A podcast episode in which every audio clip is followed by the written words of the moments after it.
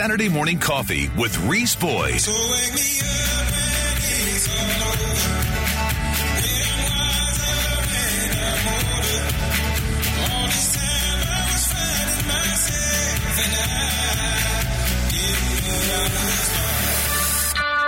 Reese Boyd is on right now. Talk 94.5.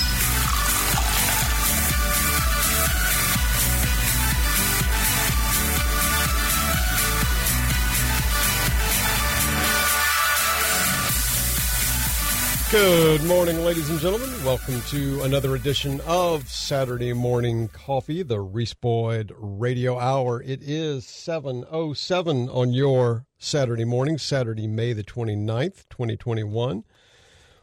Welcome to another edition of the Reese Boyd Radio Hour. I am Reese Boyd, local attorney here in town with the firm of Davis and Boyd, attorneys at law. I'm your host for Saturday Morning Coffee. Welcome to the show.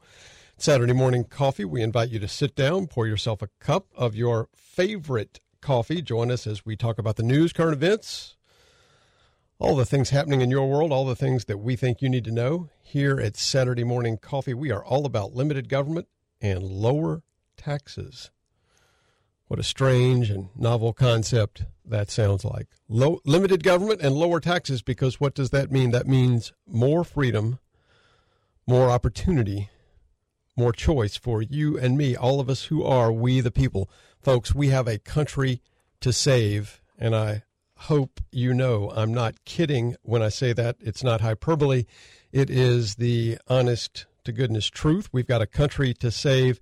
And it starts right here every Saturday morning. It also starts right around your kitchen table uh, with your family and friends. It starts uh, where in your workplace. It starts wherever you are that is where it starts. It's up to each one of us uh, to speak up and uh, stand up for what we know to be true and for what we know to be truth uh, in this country that is so, in many ways, seemingly lost and adrift. So, this morning, as we celebrate Memorial Day weekend here at Saturday Morning Coffee, we invite you to sit down with that cup of your favorite uh, coffee and join us as we get your day going. It is, as Mr. Producer said a moment ago, a glorious Saturday morning here along the Grand Strand. Beautiful drive in on uh, my way into the studio. And uh, of course, as always, as you've already heard, I am joined here in the studio this morning by producer extraordinaire, Dr. Glenn Dye. Dr. Dye, how are you? A doctor, a doctor. Dr. Larry Biddle's already chimed in. Good morning, Reese. Uh, he's already chimed in on PCRXcomputers.com. I know. We've got some early, we always have some early risers on the uh, PCRXcomputers.com and he line. saw that beautiful sunrise and, of course, included a picture with his text this morning. Yeah, he he does us. He he sends me uh, morning updates from the creek, mm-hmm. and uh, always always enjoy those. I mean, it was beautiful. So, what is it? Red sky at night, sailor's delight. Red sky at mor- on morning, sailor's warning. So, something so like that. Sailor's warning. Yeah, yeah. Possible storms in the area this afternoon. Uh, yeah, so we've uh, we were and we were thinking about getting out on the water, so hopefully we'll have some decent weather uh, this afternoon. But we um, we do invite y'all to join uh, the show, our listeners. Some of you already checking in this morning on the PCRXcomputers.com text line. You can also join the show by calling in. Uh, would love to hear from you this morning. Love to hear your uh, Memorial Day remembrance if you have one. The call in line is 843 903 2945. You can also text us. As I said, those comments go to the PCRX computers.com text line. That number is 843 798 That's 798 TALK, 843 798 8255. You can tweet your comments to the show. Show Twitter handle is at Reese Boyd. And you can also email the show. The email address for Saturday Morning Coffee is reeseboydsmc at gmail.com. And finally, you can also reach me during normal business hours, Monday through Friday, most days at uh, the offices of Davis and Boyd, attorneys at law. That number is 843 839 9800. 843 839 9800. So, a lot going on. Um, and in case you guys have uh, uh, missed it, want to remind you again that Saturday Morning Coffee is available as a podcast. And so uh, search for Saturday Morning Coffee in your podcast men, uh, menu, uh, whether you use the Apple CarPlay or Google Play or other podcast providers. Search for Saturday Morning Coffee, and you should see us pop up. And you can subscribe to the podcast. So if you miss an episode here on Saturday mornings, you can catch the podcast at your leisure. Quite a few of you, as I said, and thank you for subscribing. Uh, by the way, very, uh, very much appreciate all of our subscribers to the podcast. So, what's the uh, coffee uh, du jour this morning, Mr. Producer? As you tell, you always ask me that just as I'm taking a sip, Mm-hmm. but it is delicious. Today is Pete's. Pete's. Pete's. Very good. Well, I have got uh, some Doka Estate. We have a extra special guest coming up here on the program. Oh. I've got a, a Doka Estate uh, carafe of coffee that we've uh, brewed from my uh, one of my favorite sources, the Doka Estate in Costa Rica. And uh, it's Governor Pamela, Lieutenant Governor, excuse me, Pamela Evette, going to be joining us in the bonus second cup hour of Saturday morning coffee coming up in the second hour. That's a treat. It's Uh, always a treat to a have treat. her here. So we're looking forward to her, a little extra special guest this morning here on Saturday Morning Coffee. And um, also, as I mentioned earlier, we're uh, remembering uh, Memorial Day. It's our Re- Memorial Day edition of Saturday Morning Coffee. So, want to uh, encourage y'all to take some time this weekend uh, to remember those who have paid the ultimate price so that we have the freedom that we have, so that I have the freedom to sit here and broadcast this show, so that we all have the freedom today to do the things that we all do. Uh, we owe a great debt to those who have gone before and paid the price uh, that uh, they have paid, um, and and we remember uh, the fallen today here on Saturday morning coffee. So we'll have some extra special music for you this morning here on Saturday morning coffee. Quite a few of you checking in already. Cadillac Gary checking in. The climbers checking in. Good morning, all. Tim, the car detail guy, checking in on the PCRXcomputers.com text line. Tim, good morning. Jeff, the guitar builder, uh, checking in. Got a little uh, got a little coffee maker. Where's all the coffee? We were mugged. So a little uh, little humor from uh, Jeff, the guitar builder, this morning. Be sure, uh, Andy Thompson. He's got two mugs there. Yours, the Saturday morning coffee mug, and 85 Overdrive's coffee mug. Uh-huh. Oh, very good. In the house. Uh, he did want us to let, let us know that he, uh, 85 Overdrive will be at Suck Bang Blow tonight from 8 to 12. That's Nick Summers' band with Yeah. Andy Thompson and all the other great guys. Suck bang blow. What time is that? Uh, 8 to 12. 8 it to says 12. first beers on me. Ah, very good. Let's see, there's probably like 6,000 people listening right now. Yeah, yeah. Andy, that, so you just you just you just, uh, you just went broke. You buddy. just picked up a big tab, Andy. so the first beer, folks, is on Andy uh, tonight at Suck Bang Blow. So keep that in mind. Um, and so, lot to talk about, lot to cover uh, today on this edition of Saturday Morning Coffee. Hope you guys will stick with us and stick around for the Lieutenant Governor coming up in the eight o'clock hour. It is uh, Saturday Morning Coffee. I'm Reese Boyd. That's Glenn Dye, and today we remember the fallen. So stick with us, and we'll be back after these words from our sponsors with more Saturday Morning Coffee. children and my wife.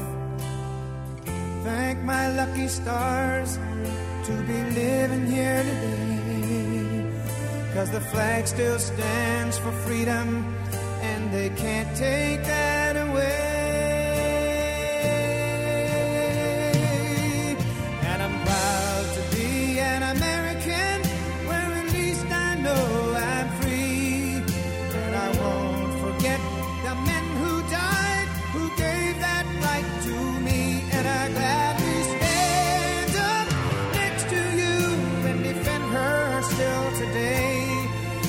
there ain't no doubt I love this land.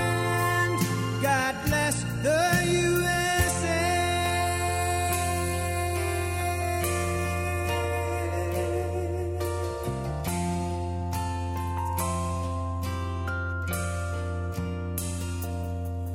Saturday Morning Coffee, the Reese Boyd Radio Hour, and more coming up next on Talk 94.5.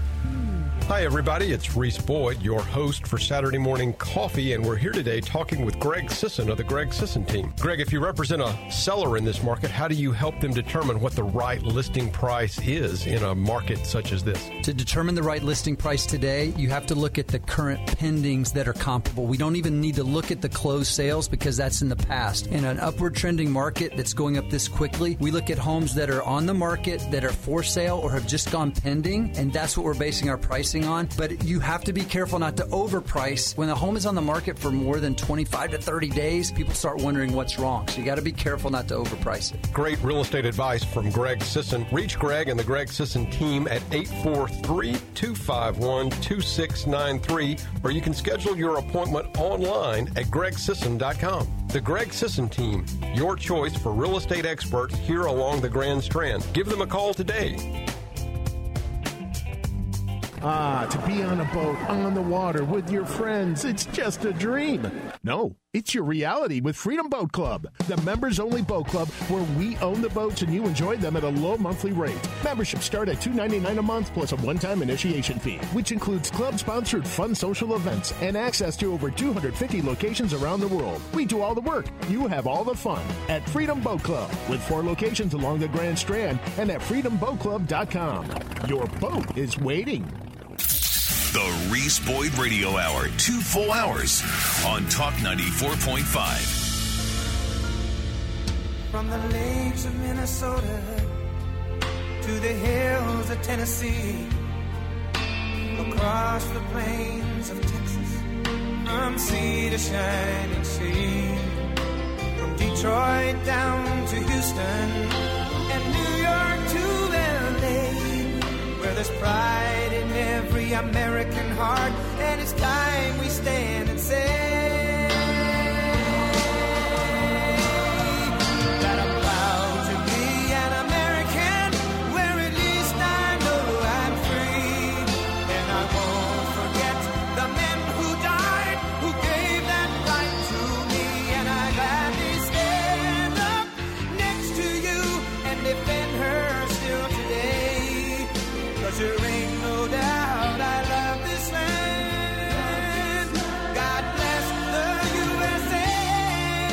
Good morning, everybody. Welcome back to Saturday Morning Coffee, the Reese Boyd Radio Hour. It is 720 on your Saturday morning.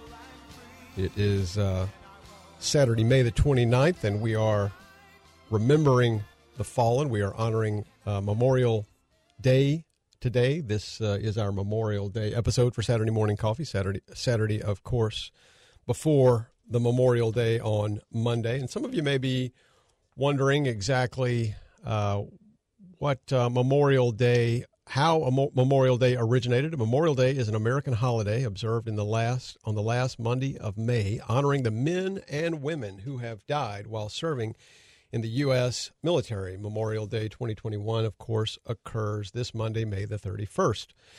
Originally known as Decoration Day, it originated in the years following the Civil War and became an official federal holiday in 1971. I did not realize that it was not an official federal holiday until 1971.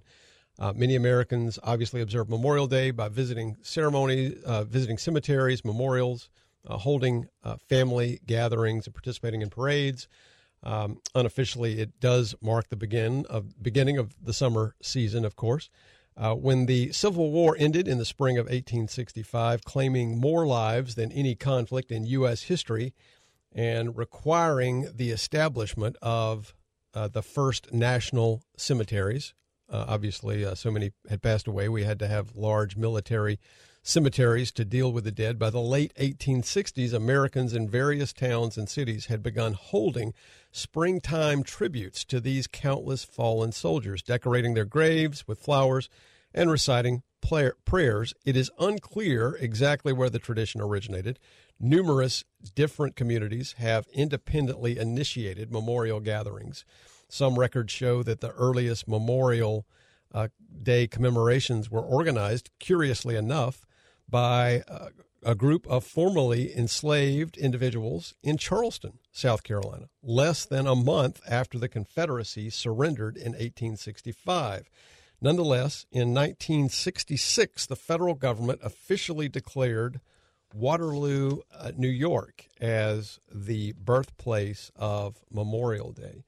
So, uh, little Memorial Day uh, information for you. There's a parade coming up later this afternoon, uh, later this morning. I don't know exactly. Let's see if I can find the time on that. But there's a parade coming up at the Market Common.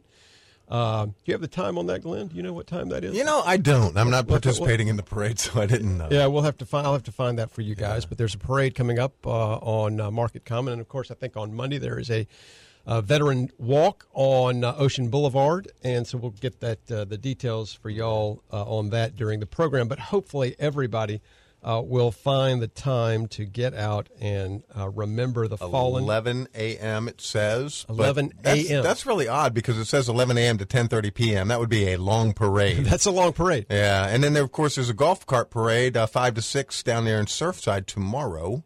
And what time is the Veterans Walk on uh, Ocean Boulevard? I'm not seeing that yet, my friend. Hey, I just want to tell you, you know that Lee Greenwood song uh, really took off after 9/11. oh yeah, and my sure. every time I hear that, you know, it brings emotion to everybody. It's Oh, a yeah, very it's- emotional song, and the first time that I really appreciate it and really heard it was at Dover uh, Motor Speedway, uh, Dover, Delaware. Oh, yeah. the Monster Mile. Uh, Two weekends after 9/11, and Lee Greenwood came there to sing the song. Uh, all of us were given flags as we went into the the um, the stadium, The stadium. whatever, whatever, and The uh, and they were pointy, you know, long pointy things, and they gave gave us to them, right? So, um, uh, it, very emotional. Uh, Cal Ripken, number eight, was the uh, grand marshal. Um, Dale Jr., number eight, was the winner of the race. Um, I mean, I am getting goosebumps. That's how emotional it was. It was like there wasn't a dry eye in the house. Oh, yeah. uh, when Yeah. Lee Greenwood sang that song, and those American flags waving was just so so beautiful. Well, and you know, one of the things that strikes um, me, and and it's it's really uh, funny, Glenn. But when I was putting the music together to to do the show today, when I was you know pulling the the various songs to use as the intro and the bumpers uh, for the show today, it's it's a very emotional uh, thing. You know, it's hard to fathom how many people, almost seven hundred thousand Americans, have paid the ultimate price uh, for our freedom. And it's it's and and I, I tried to imagine what would seven. I mean, that's a lot of men and women that have paid the ultimate price so that you and I could continue to be free. Right. And and what do uh, you know? What do seven hundred thousand people standing shoulder to shoulder look like? How long would that line be? It's a very long line, Yeah. folks. It's a very long line. And you know, one of the things that I also thought about, I'll just throw this out for you to kind of put these numbers in perspective, because when you start talking about thousands and thousands, and you hear about the the president wants to spend six trillion numbers, we really can't get you really can't get your mind around those kinds of numbers. That d- doesn't even make sense. It's uh, like I read uh, over the weekend, last weekend, I was reading an article about the the president's uh, spending uh, orgy that he's proposed, and if you tried to spend, uh, let's f- set aside six trillion for a moment. Six trillion. Let's just try to spend a trillion dollars. Glenn, did you know if you tried to spend a trillion dollars by spending a dollar every second, every second we're going to lay a dollar down on the table. Did you know it would take you 31,700 years Wow. to spend a trillion dollars? So if you're going to spend 6 trillion, that's 186,000 and change, 180 180,000 years that you'd you'd spend a dollar every second. spending a dollar every second trying to spend six trillion. Well, and you see the national debt clock, and It's I mean insane. that that Yeah. sucker is rolling. Yeah. Uh, what are we? Twenty-seven trillion. It's in unbelievable. debt, I believe, right It is- now. I It is truly unbelievable. trillion. It is truly unbelievable. But one of the things that uh, I wanted to share with y'all is I, I, it's it's um, a somber time. Memorial Day, obviously, not a celebration. Oh, and the other thing that, speaking of numbers, that you really have a hard time uh, getting your um, your your arms around, your head around, is as I was thinking about this for the for the show. You know, Memorial Day, we honor the fallen. Nearly a million, but not a million, have fallen in in battles, and I mean going all the way back to the Revolutionary War. But they've paid the ultimate price. But you think about how long that would that line would be if you lined up 700, 750,000. I don't have the exact number. Um, it's a lot. But then think about this as also this this occurred to me. since we had Roe v. Wade in 1972, there have been somewhere between 50 and 60 million, Million. Wow. abortions performed in this country. And I thought to myself, of all the people that we have lost in every war that this nation has ever fought, it is still almost a drop in the bucket compared to those unborn that were never born because of abortion. We're talking about minimum 50 million. I think the estimates that I've seen range between 55 and, and somewhat higher, 55, 60 million. But it does make you wonder how how different what would the world look like how many how many einsteins were there how many you know how many cures for cancer were there among those 50 million unborn that were that never that never made it to see the light of day um, and it just it gives you pause to consider because it really does your your mind boggles uh, at the at the at the number of zeros and it really is hard to get your head around it but you know, one of the things I thought about uh, this weekend, as uh, or this past week, as I was uh, thinking about the show, Glenn, it's it's graduation season. Uh, we have so much to be thankful for. We do have our freedom. Uh, it is a somber time. Memorial Day is a remembrance. It's not a celebration. Sometimes you will hear people say "Happy Memorial Day." It's not really a happy day. We're remembering the fallen. And so some of the music that we'll play today is sad music, and that's okay. And we should take a moment and remember those who did, uh, who are not with us, who did not come home, the men and women who who left this country to defend it and never came home, and the families um, who have a missing, have a hole that that was left by a family member who did not come home. So it's a somber time, but it's a you know it's a time where we you know think back on all that we have to be thankful for, and that's encouraging because uh, we're free, and but the, the, it's incumbent upon us, uh, the living, uh, as they say, uh, to remember those people who went and fought and defended that freedom, but also to fight ourselves to protect that freedom. Don't dishonor the memory of those who have paid the ultimate price for your freedom by being lackadaisical and tepid in your defense of that freedom. That would be a great dishonor to those who have fallen. And, uh, folks, after this little bit of tribute music, we'll be back with more Saturday morning coffee. I'm Maurice Boyd on this special Memorial Day edition of Saturday Morning Coffee.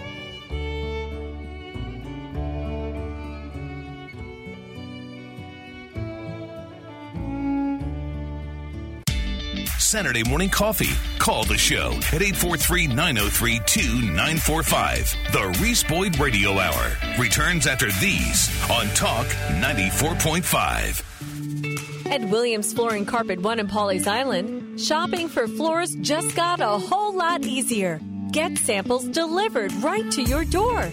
How simple is that? Start online at williamsflooringcarpet1.com and get started on updating your floors with samples delivered to your door. At Williams Flooring Carpet One in Pawleys Island, they offer their unique, beautiful guarantee. If you don't love your new floor, they'll replace it free. It doesn't get easier than that. Williams Flooring Carpet One has a beautiful showroom with tile, carpet, luxury vinyl plank, and lots of products in stock and ready to roll. Find out why so many homeowners all over the Grand Strand love Williams Flooring Carpet One. Bev and Rob Webster know floors and they know how to make you smile. Shopping for floors just got a whole lot easier. Everything gets started online at williamsflooringcarpet1.com or stop by and visit Highway 17 in Pawleys Island.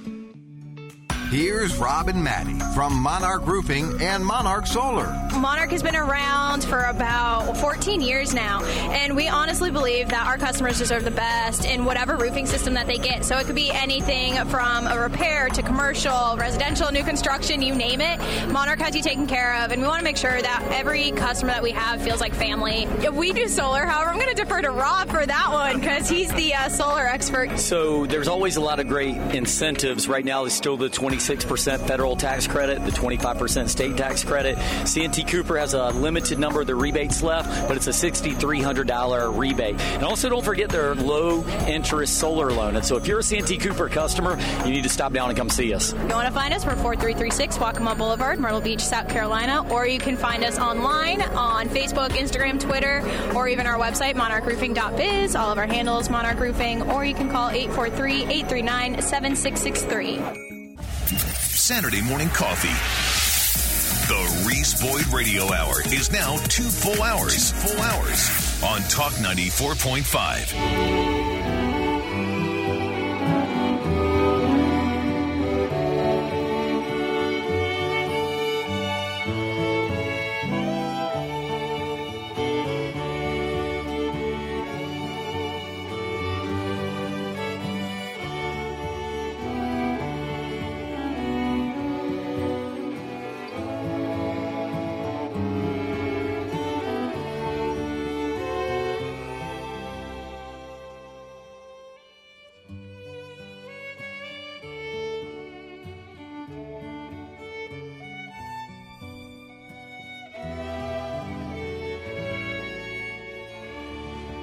Good morning, everybody. Welcome back to Saturday Morning Coffee, the Reese Boyd Radio Hour. It is 736 on your Saturday morning, Saturday, May the 29th, 2021, this special Memorial Day edition of Saturday Morning Coffee. You know, one of the things we often talk about on this show is truth and the importance of truth and what truth is and what truth isn't and how important it is because if there is no truth, folks, then all bets are off, and it's sort of everyone to define their own uh, reality. And, and it just seems like there is so much craziness and nonsense in the world that you don't even know where to begin. It is everything seems artificial. Made the comment, the, the, the comparison on this show before about the movie Matrix. You remember the movie Matrix, Oh, yeah. where everything is just a projection. Yeah. And and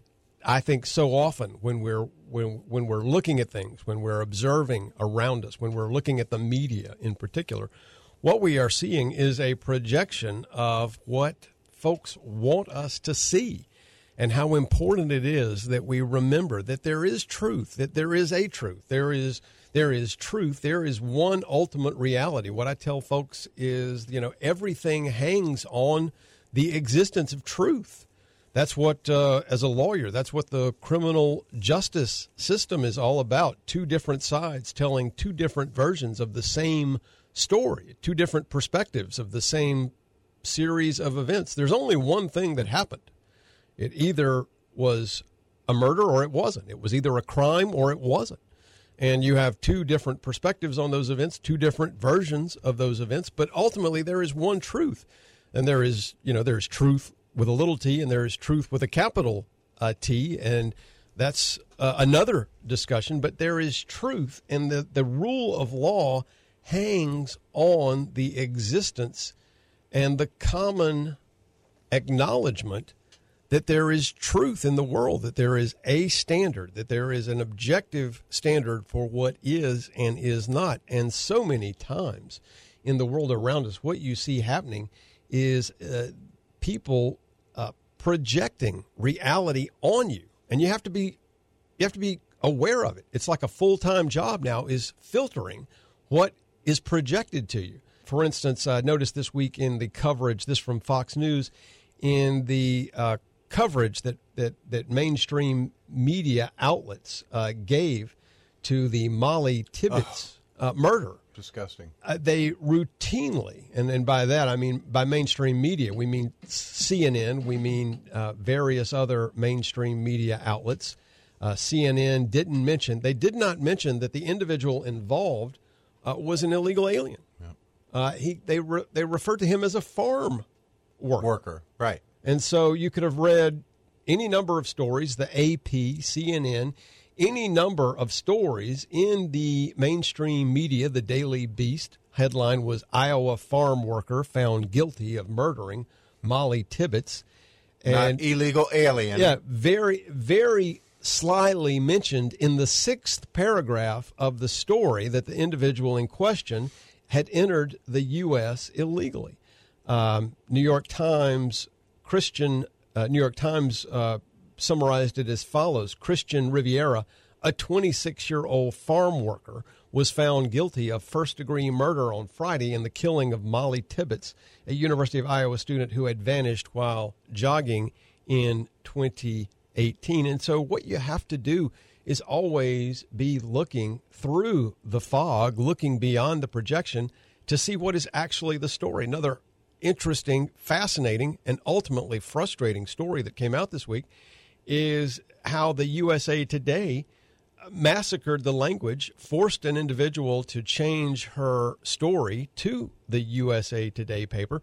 Uh, a female athlete, uh, Chelsea, uh, what's her name? It's uh, it's in the uh, Chelsea Mitchell, excuse me, uh, was writing an op-ed piece about her experience as a high school athlete in Connecticut, and USA Today took issue with her because she used the word male, and so they rewrote her op-ed piece to basically scrub it and and and and make all references to the biological male that was in the story uh, to uh, make those references to a transgender athlete. Well, and that was due to pushback from the woke mob. And the, the, the fact of the matter remains that we have female athletes that are being uh, beaten handily on the track, on the field, by individuals, by individual athletes who are uh, biological males. They were born males, and they remain uh, biological males. They may be they may be undergoing. They may consider themselves to be something else, uh, but they are biological males. And uh, her uh, op-ed that she wrote for the USA Today paper was, "I was the fastest girl in Connecticut, but transgender athletes made it an unfair fight." When I raced transgender athletes on the track, colleges didn't see the fastest female in Connecticut. They saw a second or third place runner. So, you know, what we see, folks, is that the very notion of truth is is under assault. It's under assault every day around us. And in everything that we read, it it is is something that you have to always filter.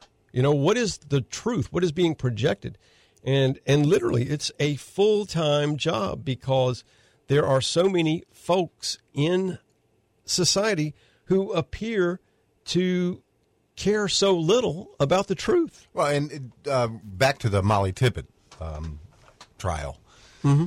This was a brutal murder Yeah, of a young absolutely. girl that was innocent as can be, and for them to disguise him as a farm worker by not it's it's fitting their narrative. They don't want to say that any illegal aliens here are doing the crimes, these violent Mm-hmm. crimes. The amount of drugs and stuff that are coming across the border. We have a real problem down there, and it hasn't been addressed by the person in charge, which is supposedly the vice president. Still hasn't visited. Uh, 66 days since uh, Kamala Harris been wa- put in charge of was it? put in charge of the border, and and you're exactly right, uh, Glenn. The, the mainstream media does not want you to acknowledge, does not want me to acknowledge, does not want anybody to recognize that we have a open border that is that is literally porous. Mm-hmm. The southern border is literally porous. People are pouring in, and that those people who are pouring in do not mean many of them probably are good-hearted individuals who just want to be free. Right. But there are many of them who are criminal, uh, either in background or criminal in intent, and they are causing massive problems on this side of the border. And so they don't want you to know that. They don't want you to to appreciate that. And that's why the, the media uh, buries these stories, and you see it again and again, and such little regard uh, for truth. And for instance, I was thinking about the reversal that the Fauci, Anthony Fauci, uh, gave us this week on Floundering Fauci. yeah, Tony the Fouch, Yeah. as I call him, on the origins of COVID. And I was flipping back through my notes. You and I did a program a year ago in March of 2020 about the origins of COVID. We all knew that, that it had to be more Than the wet market. than a than a coincidence Right. that the wet market where they were alleging COVID nineteen originated was less than a quarter mile from the only level four viro- virology lab in China. I mean, I'm not sure exactly how many square miles China has, mm-hmm. but it's a big place. Yeah. So, what are the odds that in the very wet market where they were telling us or trying to tell us that COVID 19 originated, that just a, a hop, literal hop, skip, and a jump, you can almost throw a rock and hit it, that there's a level four virology lab, the only one in China? If Trump was still in office, the mystery would have been solved a long time ago. It's taken a year for us now to learn that a couple of workers got sick from that lab. Yeah. Um, that travel was restricted to and from Wuhan in China Yeah. unless you were leaving Wuhan and coming to the rest of the world. But those of us with common sense attached to our thought process, those who those of us who had not completely sacrificed uh, common sense at the altar of our political agenda, Right. um, knew that there had to be some connection to the the Wuhan Virology uh, Institute, and it's not just that. It's it, think back over. It's seemingly everything. Fauci was wrong about the mask. He was wrong about schools. Yep. He was wrong about summer camps. There seems to be this willingness to just pronounce. And it doesn't really matter whether it's true or not. As long as you stick to the narrative and you don't yield, uh, it doesn't really matter whether you're speaking truth or not. And well, and in the beginning, he didn't want to make it political. I remember him talking about not wanting to make this political. This was oh, sure. Oh man, did he flip and become political? A hundred percent. What do they call him? Flip flop. Um, Well, flip flop and Yeah, yeah. yeah. Flip flop Fauci. He Yeah. didn't want to make it political as long as he worked for Trump. Right. He didn't want to be seen as a political apparatchik as long as he was connected in any way to the Trump administration. Certainly. But the point is, there are so many uh, folks and, and, and so many stories that where you see the truth is simply is simply an, an irrelevant Right. consideration. It's like they don't even care what the truth is. It's just a, it's all about the narrative, and you see it again and again, folks. So everything that you see these days, every story you read, every story you see on television, it, it has to be filtered through this lens of what's being projected. What am I? What am I being shown, and how much of it is true, and what of it is just a projection that somebody wants me to see. So it's uh, Saturday morning coffee special Memorial Day edition. 747 on your Saturday morning, folks. Stick with us. We'll be right back after these words from our sponsors with more Saturday morning coffee. I'm Reese Boyd. That's Glenn Dye. Don't leave town. It's a big old land with countless dreams. Happiness ain't out of reach. Hard work pays off the way it should. Seen enough to know that we've got it good. Where the stars and stripes and the eagle fly. There's a lady that stands in a harbor for what we believe. And there's a bell that still echoes the price that it costs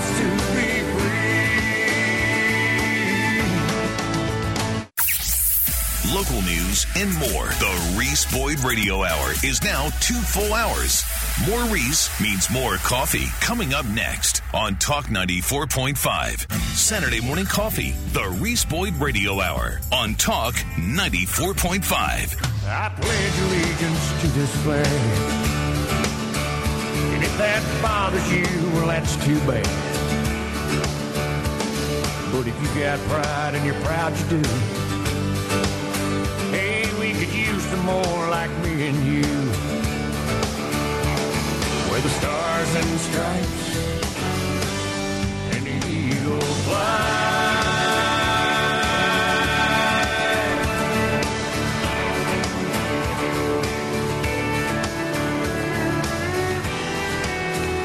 Good morning, everybody. Welcome back to Saturday Morning Coffee, the Reese Boyd Radio Hour. I am Reese Boyd. Thanks for sticking with us here on Saturday Morning Coffee, 752 on your Saturday morning. Hope that uh, you guys are having a good uh, morning this Saturday morning. We are in the midst of a special Memorial Day Remembrance edition here at Saturday Morning Coffee. Right before the break, we were talking about COVID origins and some of the flip flopping that we've heard from that we've heard from. Excuse me, I was getting some audio feedback. Couldn't figure out where it was coming from. Yeah, I was like, "Where's that sound?" It's coming not from over here. I'm like, It's on your side, dude. It's dude. on my side of the glass. I'm like, "Where's that sound coming from?" So we were talking about uh, COVID origins and, and the latest uh, flip flop and the pursuit of truth on this uh, being such a, a, a difficult uh, task uh, sometimes. Of course, this week not only did Fauci flop, Fauci now not convinced uh, that COVID 19 developed naturally. Dr. Anthony Fauci says he is not convinced COVID 19 developed naturally. This, notwithstanding earlier countless press conferences where he said that COVID 19 followed the natural evolution, SARS CoV 2 uh, followed the natural evolution of prior versions of uh, the virus. Now, this week, uh, the Fauci says there's a lot of cloudiness around the origins of COVID 19. Oh my gosh. Uh, still, so uh, I wanted to, uh, he was asked, I wanted to ask, are you still confident that it would develop naturally? And he says, I'm not convinced about that. I think we should continue to investigate what went on in China until we continue to find out the best, to the best of our ability, uh, what happened. And, you know, as I said before the break, Lynn, we were discussing this issue last year. And I have a I have a Saturday morning coffee notebook where I keep the major stories that we talk about and kind of keep it. And it's all there. And there's a a lot of uh, information that we have on COVID nineteen that we discussed in March of 2020, and it was very clear to many of us that there was that there was a lot of questions uh, to be asked and answered about the origins of COVID 19. That it was not necessarily not. I, I don't think anybody necessarily ruled it out. Uh, but it was not a naturally occurring uh, phenomena. In addition to the Fauci, our own president, uh, a president, the president, I suppose, Joe Biden also said this week, is that the intel community is now torn between two likely scenarios on the COVID 19 outbreak source. President Biden on Wednesday asked the intelligence community to redouble their efforts to collect and analyze information that could bring the U.S. closer to a definitive collusion excuse me, a definitive conclusion on the origins of COVID 19. A Freudian slip there. That's because you said collusion so many times Yeah, over the I'm, past I'm so years. accustomed to saying collusion. Yeah.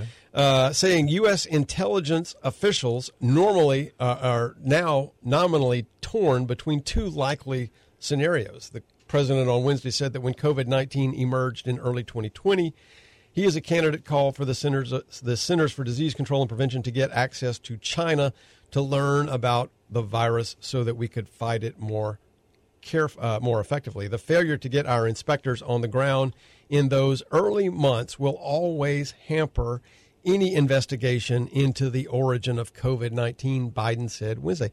How disingenuous is that? I mean, how disingenuous is that? Think about this. A year ago, when we were talking about the, the likelihood that it was somehow manufactured in a Chinese lab and was released either through negligence or intentionally, those of us who were discussing that, it was as if we had our tinfoil hats on. Yeah. And, and we were discussing some sort of conspiracy theory. And now we're finding out that the U.S. actually helped fund that. Um, it appears. No, it, Um, it actually does, and yeah. and and it and it is um, it is a situation where I think if, if the truth actually ever does get out, the conspiracy theorists will be vindicated. Yeah. And how many times? Well, do- you see, you're seeing that along with some of the election issues going on. Uh, Yeah. And, uh, you know, tin, tinfoil hats, like you said. Um, but quite honestly, if there is a crime committed, the first 48 hours, I understand, are the most critical for investigating. Yeah. So why are we, why did we wait so long? I, I think Trump was on it and he stated that he believed it came from the Wuhan lab uh, early on. But of course, he was shot down like every other thing he said. So yeah.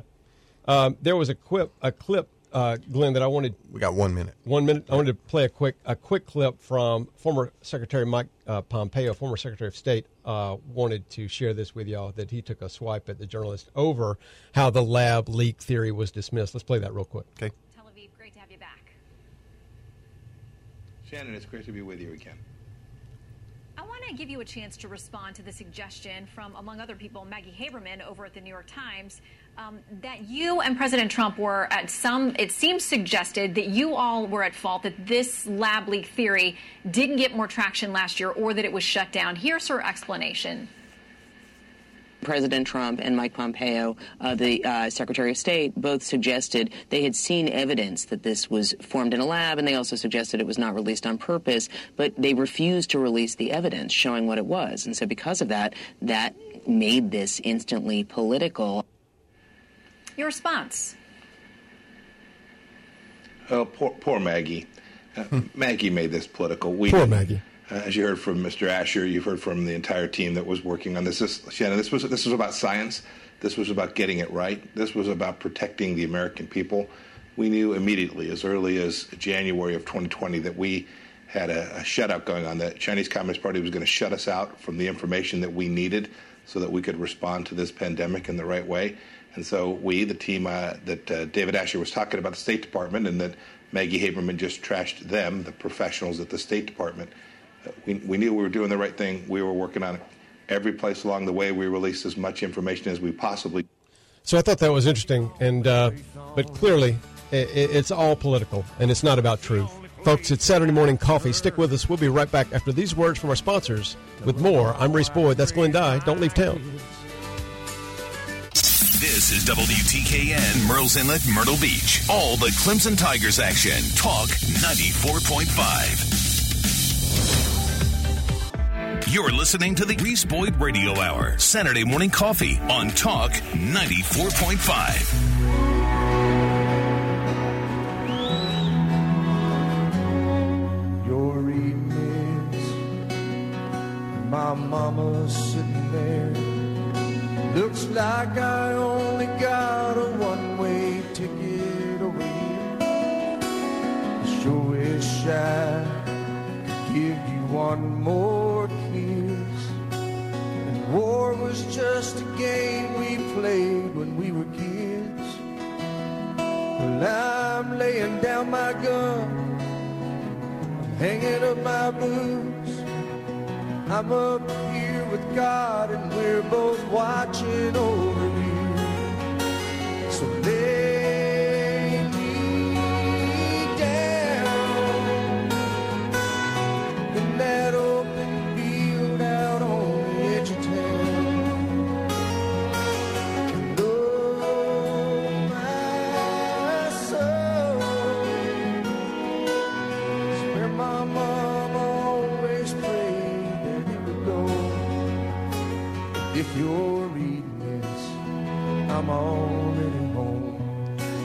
Good morning, everybody. Welcome back to Saturday Morning Coffee, the Reese Boyd Radio Hour. It is 8.08 on your Saturday morning. Thanks for joining us here on the program.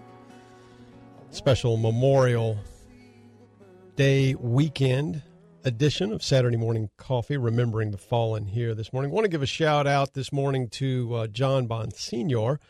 John's a great friend, and John is one of the co-chairmen of the Community Law Enforcement Appreciation Committee here in Myrtle Beach, and they've been on a rather uh, lengthy hiatus due to COVID nineteen. But John asked me to remind everybody that the community committee, the Community Law Enforcement Appreciation Committee, will be meeting again. Grumpy Monk Restaurant will be the location. That's at 4545 Highway 501, Myrtle Beach. The next meeting of the committee will take place on Thursday, June the 3rd at 5:30 uh, p.m. Of course, the purpose of the uh, Community Law Enforcement Appreciation Committee is to back the blue, help to build bridges between police and the communities that they serve. It's a great organization. I encourage everybody to get involved, and we'll uh, uh, have more to share with you as uh, the Community uh, Law Enforcement Appreciation Committee gets back uh, in operation and starts having some of the events that they uh, traditionally have. They host uh, barbecue. I think we've got a couple of cookouts uh, that are planned for 2021 in in North Myrtle Beach and and some other areas of the county. So they're um, back in the game, and they do a lot of great work. So if you're interested in helping out and, and joining an organization that helps to build bridges between police and the communities that they serve, join us. I'm involved in that committee. I do uh, some legal work and other help for the Community Law Enforcement Appreciation Committee. So if you're in, interested in participating in that, um, feel free to give me a call at the office of Davis and Boyd. I can uh, give you some uh, insight into what the committee does and how it works. That number at the office is 843 839 9800. And also, feel free to join us. Drop in. The meetings are public. So the next meeting again of the uh, committee will take place Thursday, June 3rd, 5.30 p.m. at the Grumpy Monk Restaurant at 4545 Highway 501 in Myrtle Beach. And again, that is the Community Law Enforcement Appreciation uh, Committee. Committee does great work. I encourage everybody uh, to get involved, support the committee, and and most importantly, uh, support your local police and support uh, all that they uh, do for us as they uh, put themselves on the line every day uh, to keep us safe. want to give you guys a couple of um, a little a couple of local tidbits here. Did you know that Southwest? I was actually standing outside the studio, uh, Glenn, and the uh, jets were actually right in the landing uh, pattern on on approach to Myrtle Beach International Airport. And one of the jets that flew over was a Southwest airline uh, jet. Yeah, first one. Yeah, great to see. Uh, standing in the parking lot with uh, with Greg, our own Greg Sisson, and we were talking and, and heard the uh, aircraft overhead, and it was a Southwest uh, jet. So we're excited to see Southwest coming to Myrtle Beach. Uh, it'll be um, a welcome addition. Direct flights to uh, Dallas and some other uh, cities that uh, will be nice to have from uh, from Myrtle Beach. So welcome Southwest. Myrtle Beach International still continue to grow. Yeah, Yeah. it's uh, it's great stuff. Yeah. So, and uh, other interesting uh, local uh, news. Did you know that uh, four school districts are in the running, or or uh, school districts uh, are uh, potentially um, going to benefit from electric school buses?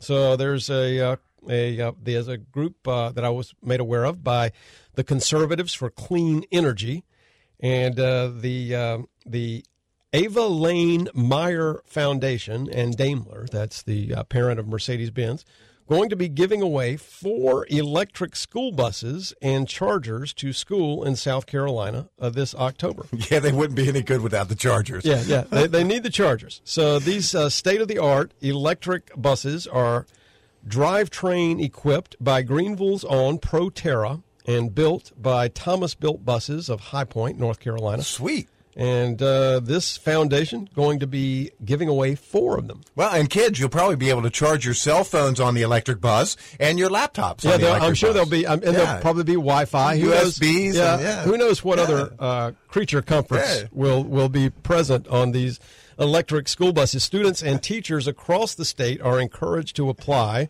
by writing an essay detailing why your school should have one of the four electric uh, school buses. The deadline to apply is October 1st, 2021. And um, again, if you are interested in applying, we'll post a link, try to post a link to that to the Saturday Morning Coffee Facebook page. And uh, you can also call me again at the office to check out uh, more information. I'll be glad to pass that along to you. That's all I have here at the moment. But uh, giving away four electric school buses. By the way, have you test driven one of the new F 150 electrics? I have not. Yeah, you, have you put your name in the hat for an F 150 Lightning? I have not. Yeah, it's. Uh, I'm not. I'm not sure that uh, I was uh, talking to somebody who uh, works with a lot of trucks in his business, and he said, you know, I'm just not sure that electric is is going to get it done for us Yeah. because uh, the charging is uh, is still not really as efficient in terms of time as as as being able to put gas in a car uh, whenever you need to put gas in your car. Yeah. So it'll be interesting to see what happens. But uh, for school buses, I can see that that might work. So you know, so we'll see what happens. But uh, no, I'm I'm not really uh, interested in a in a in a electric uh, truck at the moment. I'll, No, I'll- Ford. I, I think that what I'm interested in Ford is offering is the large Bronco. That's supposed to be in showroom soon. All they have is the small uh, sport models. Uh, but I want the one that you can take the doors off. Yeah. You know, and it, they store on board, which just amazes me. Yeah. That you can store four doors on board instead of hanging them on your garage door. Uh, yeah, wall. it's uh, it's uh, it'll be interesting to see how we adapt to a, a more electric, um, more electric uh, focused uh, auto industry. We'll see how that plays out. It's going to be a very interesting transition. Folks, it's uh, Saturday morning coffee. Invite you guys to stick with us as we uh, celebrate uh, Memorial Day. We remember the fallen today. It's a remembrance episode of Saturday morning coffee. Right after the break, we're going to be joined by our own Lieutenant Governor Pamela Evette, who will be in the studio with us here for a special uh, Memorial Day session. Folks, so stick with us. It's Saturday morning coffee, and I'm Reese Boyd. That's Glenn Dye. We'll be back after these words from our sponsors. Don't leave town. Just remember this, I'm in a better place. The soldiers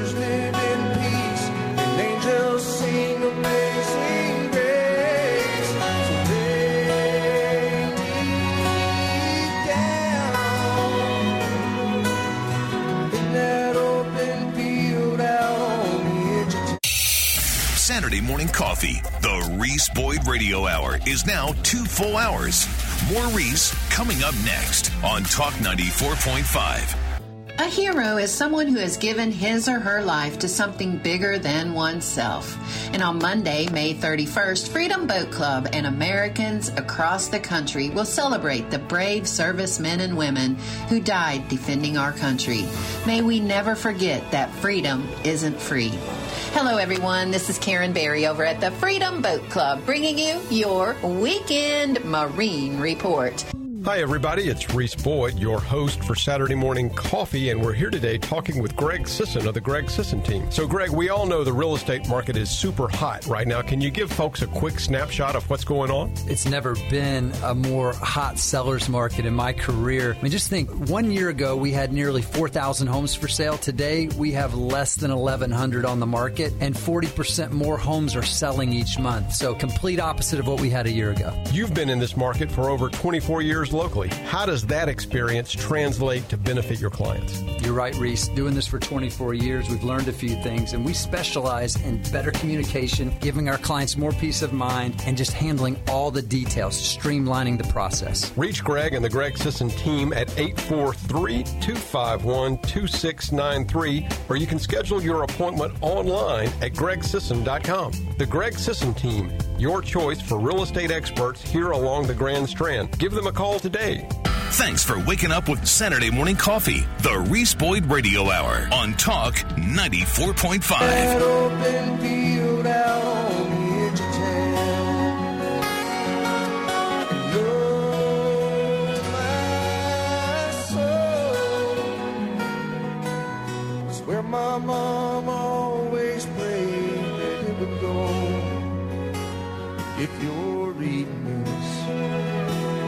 if you're reading this, I'm already home.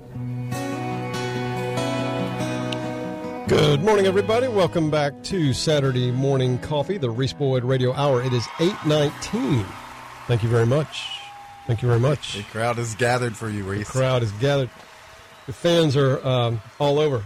And uh, Speaking of fans, we have somebody in the studio this morning who I am a great fan of, and I think she's even maybe a fan of the show. We're joined here this morning by Lieutenant Governor Pamela Evette. Lieutenant Governor, good morning. Good morning, Reese. Thank you for having me back with Oh, you- coffee in the morning. I love this. And muffins. You need to come more often. I know. Coffee Not, and muffins. You're not getting everybody gives me muffins. Thank you so much. you're getting the VIP treatment here at uh, Saturday Morning Coffee, but that's okay. You're a VIP, so you deserve it.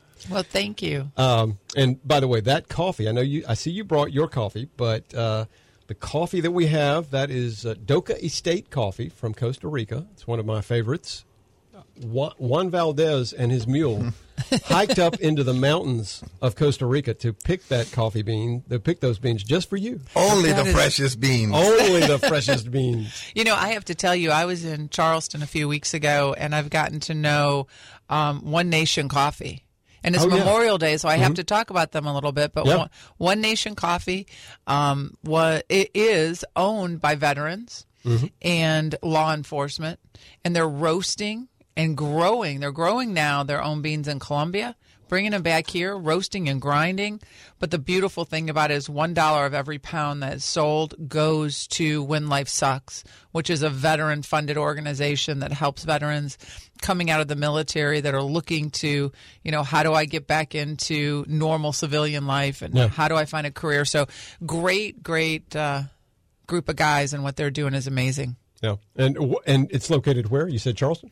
Uh, yeah, it's located in Charleston, and they're selling all over. They're getting into grocery stores. So One Nation Coffee, and One I know you can buy Coffee. One Nation Coffee, and they have the little Keurig cups and the so for good thing to do for for our veterans here in South. And there's this beautiful South Carolina company. Oh yeah, absolutely. Now, and when you say Colombia growing the coffee, you mean Colombia, South America? Yeah, not Columbia, middle of the state. Because Yeah, I'm they're not- thinking, if we're growing coffee in Columbia, South Carolina, we are making real progress. That's right. This is going to be interesting stuff. this, this is economic development at its finest.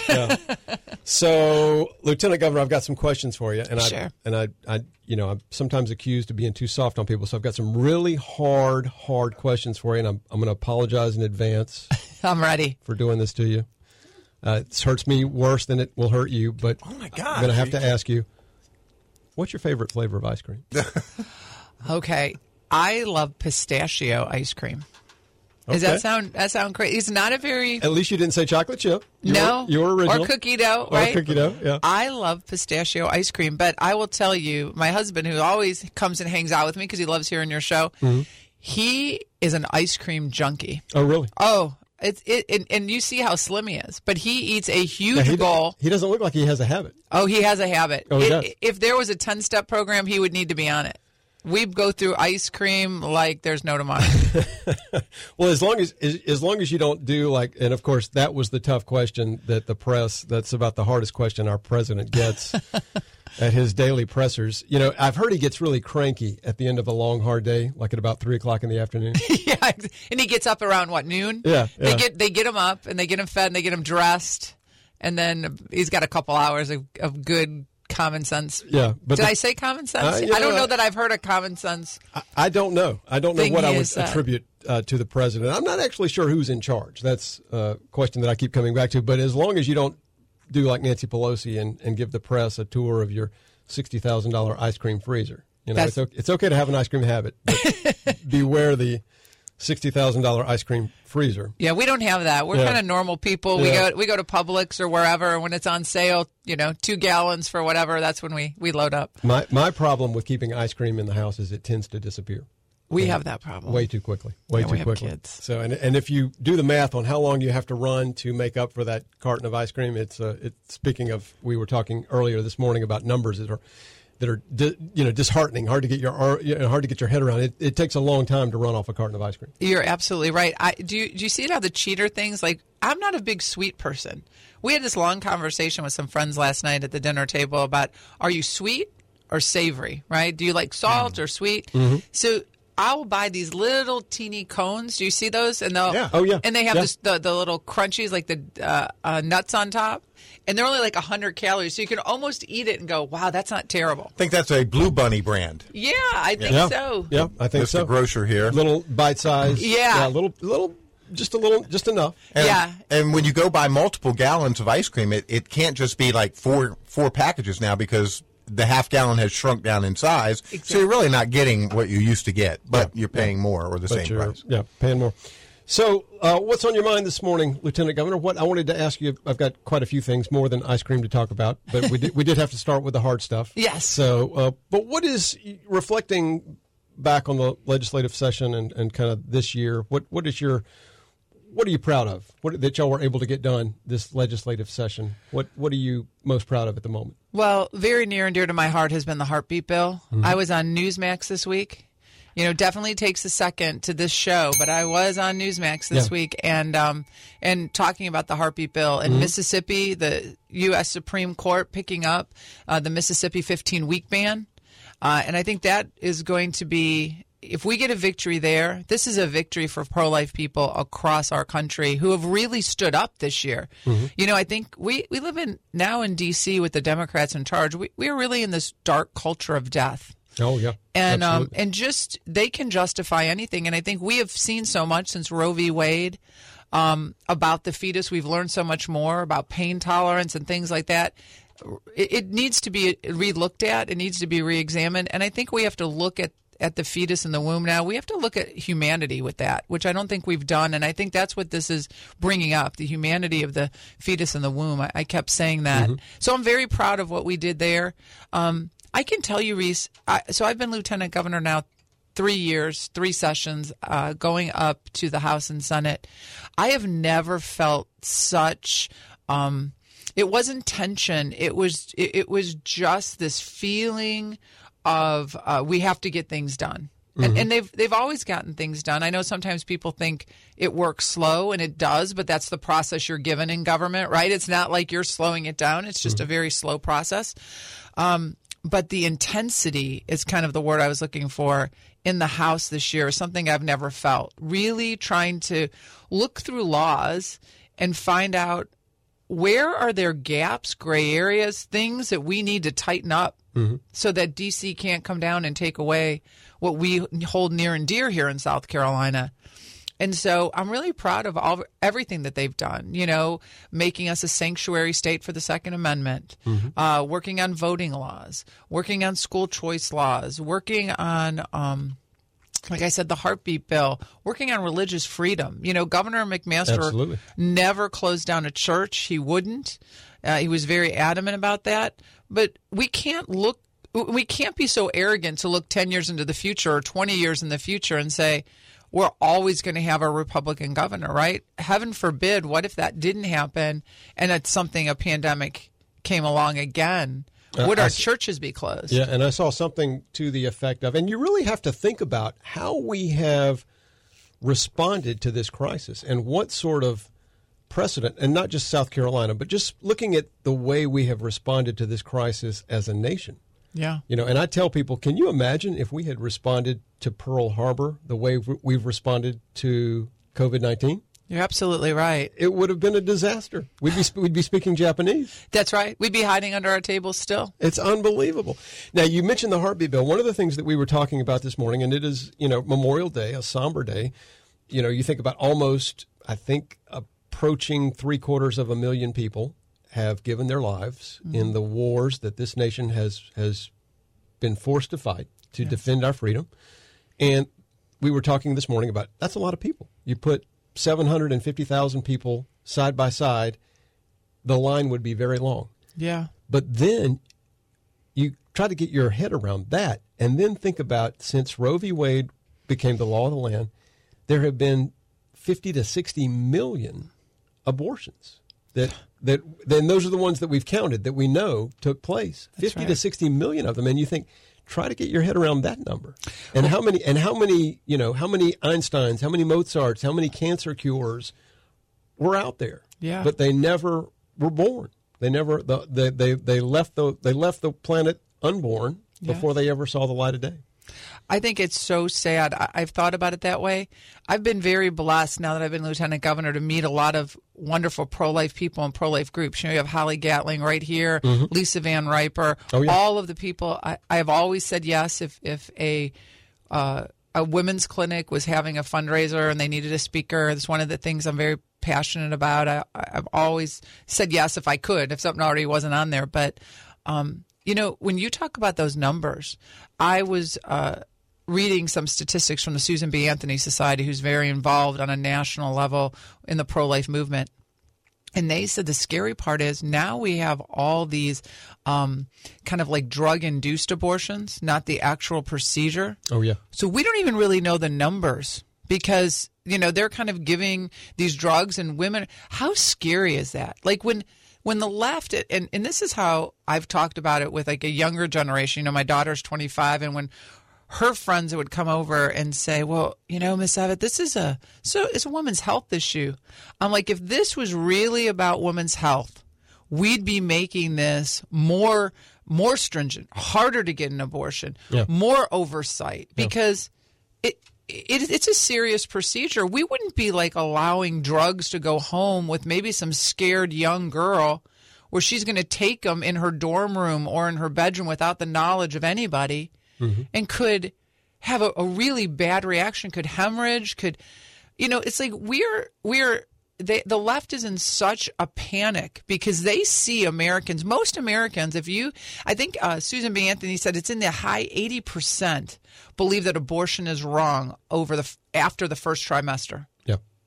One of just a handful of nations that allow abortion on demand. I mean, we're sitting in the ranks with North Korea and China. Mhm. Is that where we really want to be that- as a yeah. nation? Is that who we want to associate with? But Yeah. nobody talks about that. Yeah. Nobody talks about the fact that there's a 38% um, chance of a of a bad reaction to an abortion after the first trimester. 38% your res- your your risk increases Mhm. for hemorrhaging or death or you know all kinds of other long-lasting effects from an abortion, but nobody talks about that. And I think one of the things that we've learned, and it's taken time, but people have, have now grown up, and you've seen the long term e- experience that women have, is the psychological Oh, yeah. implications, which are which are, I think, obviously I'm not a woman, but I you know it's, it's it's what we have seen. I think has been a traumatic impact on on millions of people. Men too, Reese. Yeah, yeah. You know, when you talk to like you know groups like uh, Rachel's Vineyard that Mhm. helps counsel uh, w- people after an abortion, men have a much higher because they feel like they've just really let down an unborn child. Um, I had learned a great statistic. I was at a women's clinic up in York County, and do you know in South Carolina you have to show uh, like a woman has to have an ultrasound before she can receive an abortion procedure. But Planned Parenthood, if you go to an abortion facility, they won't show you the screen. If you go to a women's clinic, they will. And the reason So they'll do the procedure, but they won't show you the. they screen. won't show you the screen so you don't actually see the baby. Oh. Now you'll have to ask for it. Yeah. You'll have to say, "Oh, please turn that around." But Mhm. as as a general rule, they won't have it facing you because in 80 I'm not going to I'm not 100% sure it's in the 80s, mid 80s, women will change their mind if they see their unborn baby in an ultrasound. 92% of men will back the you uh, know their Yeah. girlfriend or wife, Wife. or fiance or whoever, Yeah. significant other if they see the screen of an ultrasound in their unborn child. That is true. I, Yeah. I mean, I, I've heard Well, that like yesterday. And I think Yeah. and I think that's the point of the of the of the regulation, the law, right, is to encourage them to see that. Yeah. Is to encourage the the mother to be and the, and anybody else to and you know it's interesting to me that people who are so pro choice but yet they have no qualm about forcing people to take a vaccine. Oh yeah. You know, and so very pro-choice about your bottle, your bodily, you know, autonomy Yeah. on one subject, but when it comes to a vaccine, uh, no, it's it's something that you've got to do. Yeah, I haven't heard Nancy Pelosi say "my body, my choice" Yeah, not once, or I haven't heard AOC, or the rest of that group. So, folks, we are talking to Lieutenant Governor Pamela Evette this morning here on Saturday Morning Coffee, this special Memorial Day edition of Saturday Morning Coffee. You'll stick with us a little bit longer? Absolutely. And we'll be right back after these words from our sponsors with more Saturday Morning Coffee. I'm Reese Boyd. Don't leave town. my brother, my sister, and me to grow up and live happy in the land of the free. Now this nation that I love is falling under attack. A mighty sucker punch came flying in from somewhere in the back. Soon as we could see clearly through our big black eye, man, we lit up your world like the Fourth of July. Text us 843 798 TALK. Saturday morning coffee, the Reese Boyd Radio Hour on Talk 94.5. The Reese Boyd Radio Hour, two full hours on Talk 94.5. Put your name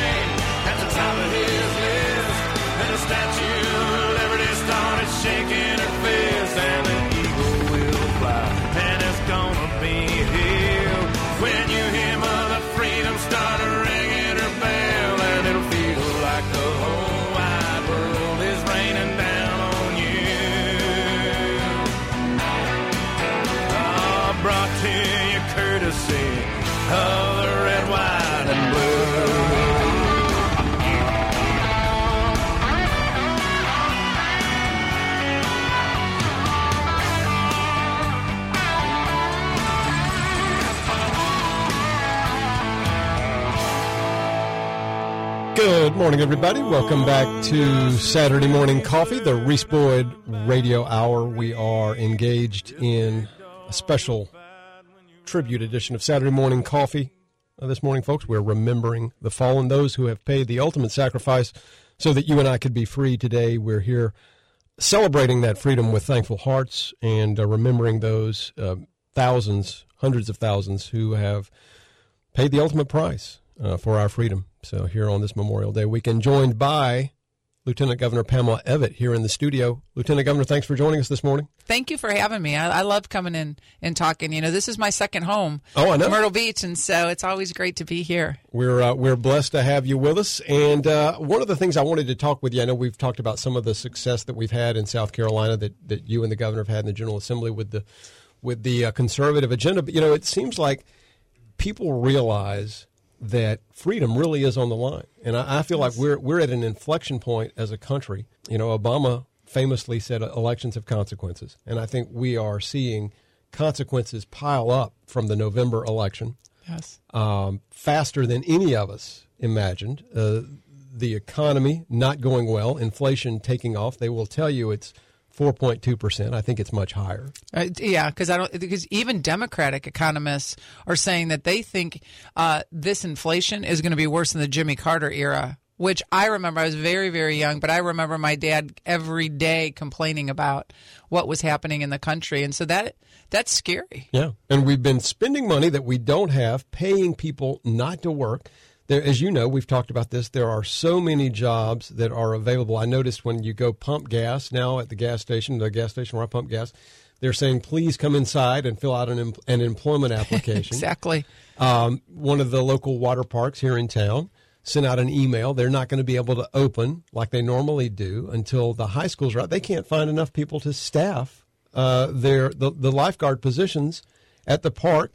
You you literally see business after business. I've I've got two or three restaurant clients that are literally shutting locations down because they can't find people to work. Well, you know, we should all uh, give a big thank you to the governor for that because he rescinded, he reached out to Director Ellzey with DEW and said, hey, we are going to pull back the federal $300 bonus check Mhm. for everybody. That will help, help incentivize. But, you know, I've been talking with a lot of parents. I, my youngest is 14. My husband and I were very big advocates of our children working. I think it's it's something that parents are starting to think about. I think we went through this period, I know with my older children, where their friends didn't work. They worked because we made them. Yeah. Uh, but their their their friends didn't, and I think parents are starting to see that that maybe wasn't a real good decision. Is to let them hang out all summer and and, and rest, right? Yeah. my my dad used to say, you know, you're 16. You don't need to rest. I oh, if I was 16 again. Do you remember your parents saying Oh that? yeah, oh yeah. But I think parents are starting to think like, you know, it, we're not doing our children any favors by not making them accountable, going to work, learning skills, talking to people, getting them out of the house. Uh, because we are seeing it as business owners. I know mm-hmm. it was, you know, we would get this great talent out of our universities. And I mean, just amazing people that didn't know really how to work that didn't know about showing up on time and And and you you got to come into work every day, even if Oh, you have a headache in the morning, and and and that was lost almost. It seems like on almost a whole generation of kids whose parents really felt like, well, I don't want them to work, I want them to relax, or I want them to really. Um, and I, I'm hoping that parents are seeing that work is not a bad thing. Work is a life lesson that really help. You want your kids to learn those life lessons of showing up late and getting fired when they're 15 and 16 and 17 and not when they're 25, 26 coming out of college. Yeah.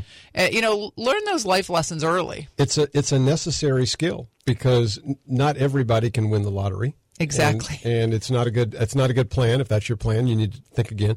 But what does it say when government? You know, we we I think there are so many aspects of this COVID response that have just become a power play for politicians. And I think what you see in this welfare expansion, you know, and the fact that uh, I've read many stories about it, and I'm sure you're aware, you know, a family of two, when they put together all the benefits and the additional pay, they're they're making like 70, 75,000, 80,000 in some states even more to sit at home and not to work. Yeah. And and you're thinking to yourself, if you pay people more not to work than to work, what are they going to do? They're going to they're going to sit at home, and if those are the adults in the room that are being that are being induced, incentivized to mm-hmm. act that way, what are we teaching the kids? I know.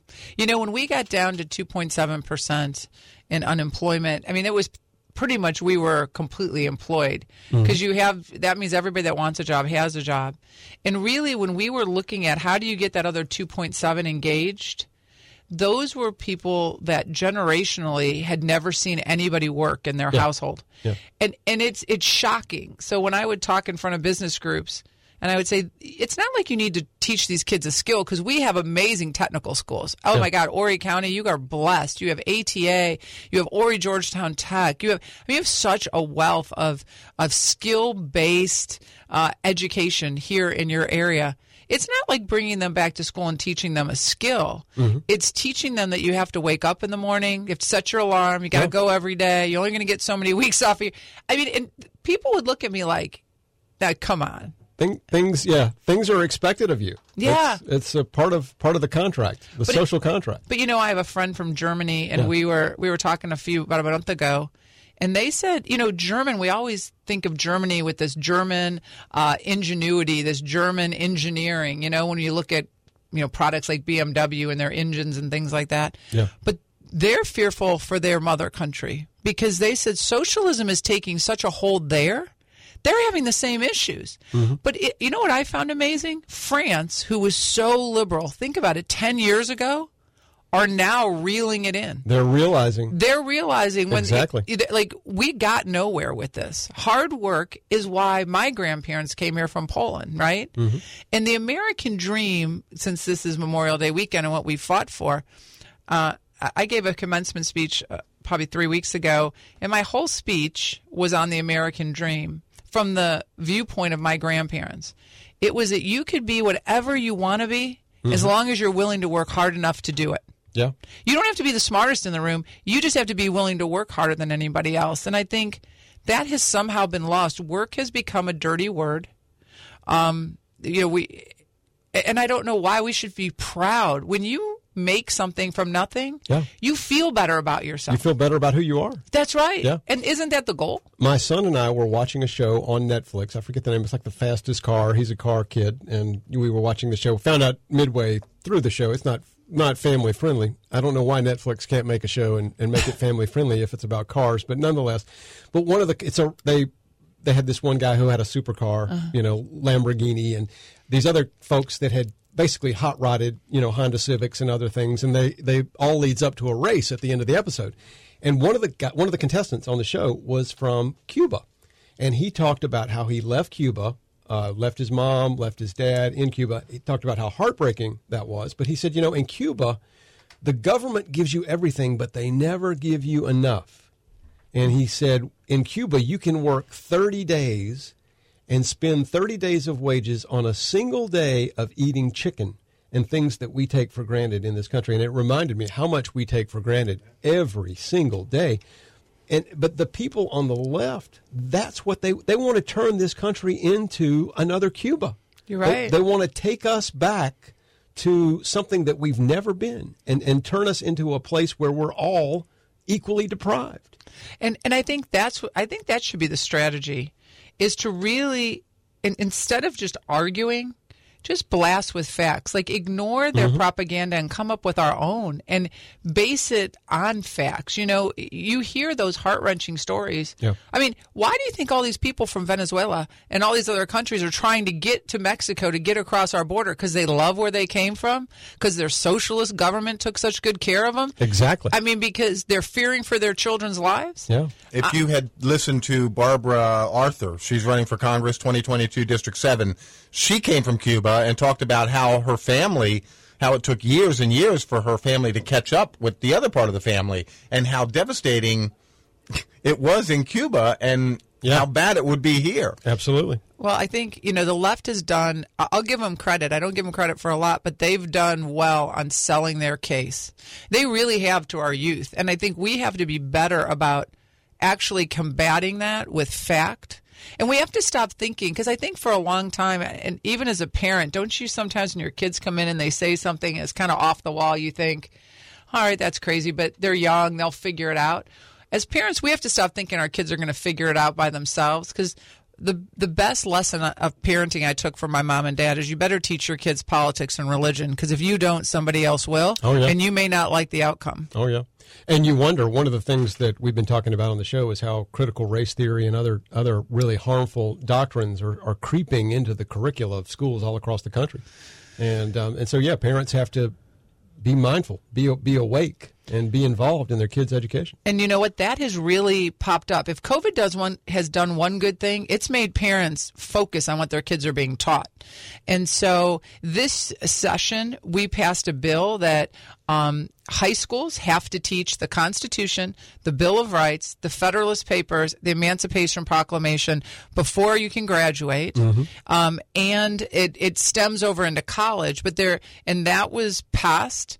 Uh, it was Senate Bill 38, I believe. It was signed by the governor on April 28th, but there's another bill sitting in the House that's still alive and well. They'll take it up next session. Basically, plain and simple, critical race theory cannot be taught in South Carolina in a public institution. Yeah. Plain and simple. Like there's no, it's not wordy. It's easy to figure out. And Well, and when you really look at critical race theory and what it is, and it and basically, obviously, it, it stems. It's been out there for a while, and you know, I had friends who are on the um, boards of, uh, you know, you see, I have friends on college boards, and several years ago, I started hearing from them saying, you know, the dirty little secret here on this equity agenda is there are these diversity officers on campus that are going out and they're teaching kids that they're racist. You know whether they whether they realize it or not. And and the the theory obviously stems from this belief this this assumption that if you're not a person of color if you're white you are by definition a racist. And and it's just it's a it's a terribly destructive uh, doctrine and and it's just indoctrination is all it is Well, you know, if you think back, you know, history will repeat itself if we let it. And you know what you keep if you if you go back to it, if you want to divide people and start real trouble in a society, put everybody in a different corner and Yeah. make them think that the person they're looking at across the room is their enemy. And that's what they're doing, right? We're going to put this group here, we're going to put that group, and I don't care what their group is.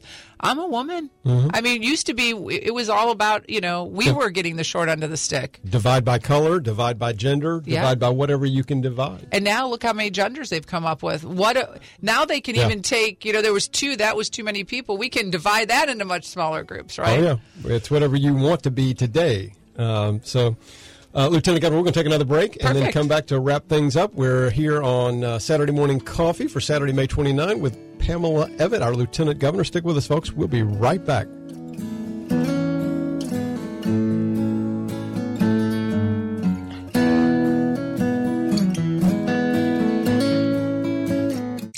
Saturday morning coffee, the Reese Boyd Radio Hour, and more coming up next on Talk 94.5. Saturday morning coffee. The Reese Boyd Radio Hour is now two full hours. full hours on Talk 94.5.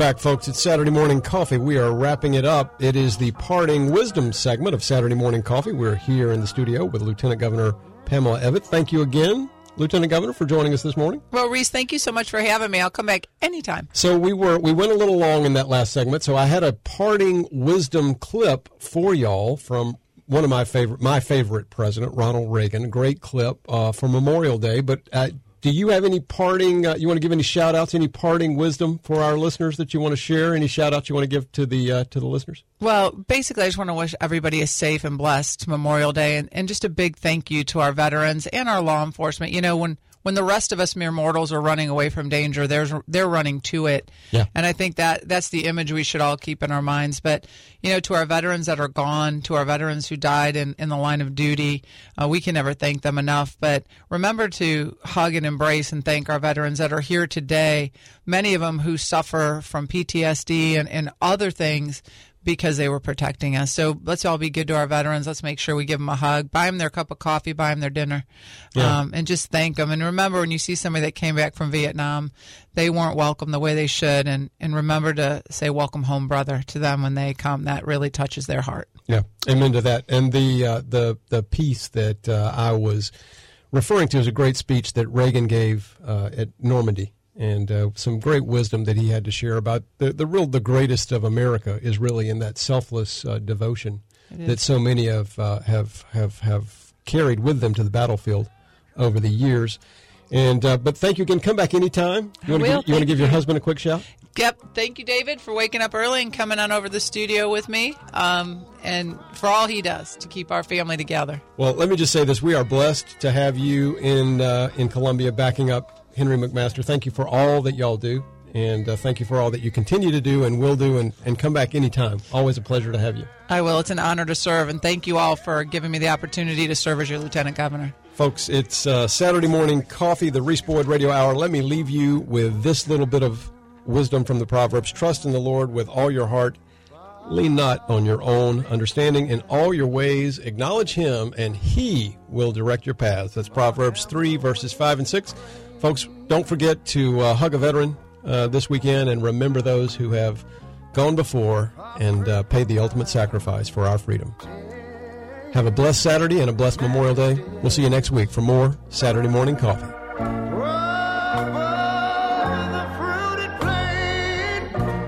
Thanks for waking up with Saturday Morning Coffee, the Reese Boyd Radio Hour on Talk 94.5.